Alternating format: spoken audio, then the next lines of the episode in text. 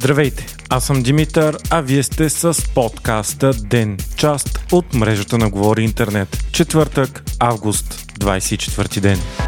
Вчера Русия произведе нова новина, която е на първа страница по всички световни медии. С нощи стана ясно, че частен самолет се е разбил на път между Санкт Петербург и Москва, а на борда е бил шефът на Вагнер Евгений Пригожин и висшето командване на частната армия, включително дясната му ръка Дмитрий Уткин. Всички на борда са загинали. Все още няма официално потвърждение, че Пригожин е мъртъв, но множество източници, включително вътрешни на Вагнер, потвърждават това. Макар Кремъл още да мълчи, за западните медии, висши дипломати и анализатори е пределно ясно, че най-вероятната причина на самолетната катастрофа е умишлен атентат, нареден от Путин. Това става с всички противници на руския президент от години насам и никой не се е съмнявал, че след метежа Пригожин ще живее дълго. Само преди седмица пък Христо Грозев каза в интервю, че Пригожин ще умре или ще направи нов бунт до 6 месеца. Така предсказанието му за пореден път се сбъдва. На борда на самолета са били 10 души, като още по-любопитно е, че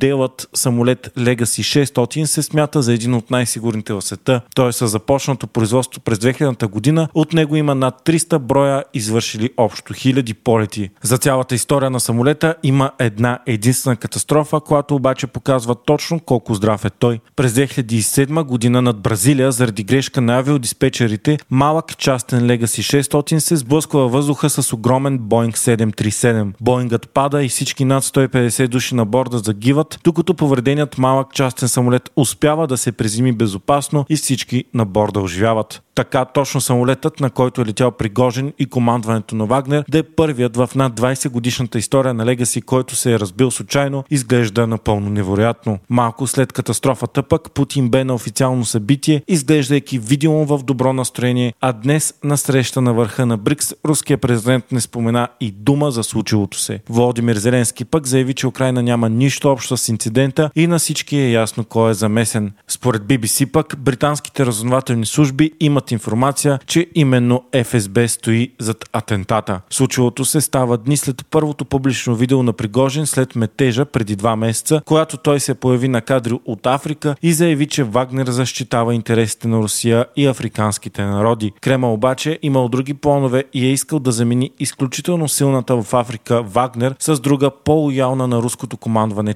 частна армия. Пригожин яростно се съпротивлявал на тези планове и именно за това се втурнал от Мали към Русия в опит да ги предотврати. Пригожин бе дясната ръка на Путин дълги години, като неговата частна армия Вагнер защитаваше с жестокост и безмилостност военните и геополитическите интереси на Кремъл в Африка, Сирия и Украина. Частната армия беше една от най-ефективните, опитни и добре екипирани бойни единици в руските военни сили, оставяйки след себе си хиляди трупове и многократно бе уличавана в нарушаване на човешките права. Пригожин обаче заради войната в Украина натрупа твърде много военно, политическо и обществено влияние заради енергичността си, ефективността си и открития си стил на комуникация. Той беше и милиардер, който държи множество бизнеси и голяма медийна мрежа. Влиянието му стана толкова голямо, че Пригожин не се страхуваше остро и директно да атакува Министерството на отбраната на Русия и висшето командване. Накрая дори настана срещу тях с 24-часовия си бунт, който изнадващо спря преди Москва с думите, че не искал да пролива руска кръв. След това Пригожин отиде в Беларус, а после се върна в Африка, откъдето започват и корените на голямото влияние на Вагнер. Смяташе се обаче, че Пригожин е твърде голям трън в очите на отмъстителния Путин, който го нарече предател в национален ефир, с което подписа и смъртната му присъда. Путин лично е заявявал, че единството непростимо за него нещо е предателството.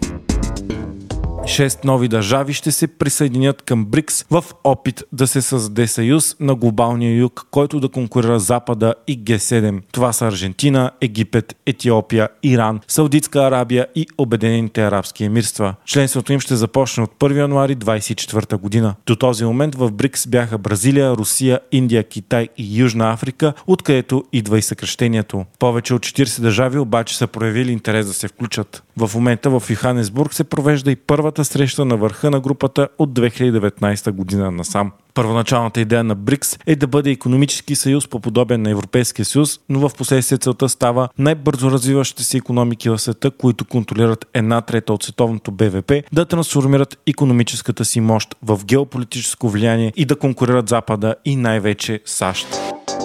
Президентът Румен Радев отказа да издаде указ, с който да освободи от поста главният секретар на МВР Петър Тодоров, след като това бе поискано от редовното правителство. Това е пореден ход срещу правителството от страна на президента Радев, който управлява държавата еднолично в голяма част от последните две години и половина. Президентът счита, че освобождаването на главния секретар на МВР в този момент ще обслужи единствено интереси, различни от обществените. Според него това отговаря напълно на записите, изтекли от срещата на Продължаваме промяната през май, в които се казва, че те ще владеят МВР преди местните избори. Според Радев, причините за исканата оставка на Тодоров са продължение на пълномащабната чистка в МВР. Радев обаче пропуска да спомене, че неговите служебни правителства, които не са избирани от излъчения от народа парламент, също проведоха пълномащабни чистки и смени на ръководните позиции в почти всички министерства и институции, включително в МВР. Самият сегашен секретар на МВР Петър Тодоров е назначен от служебния кабинет на Радев през 2021 година.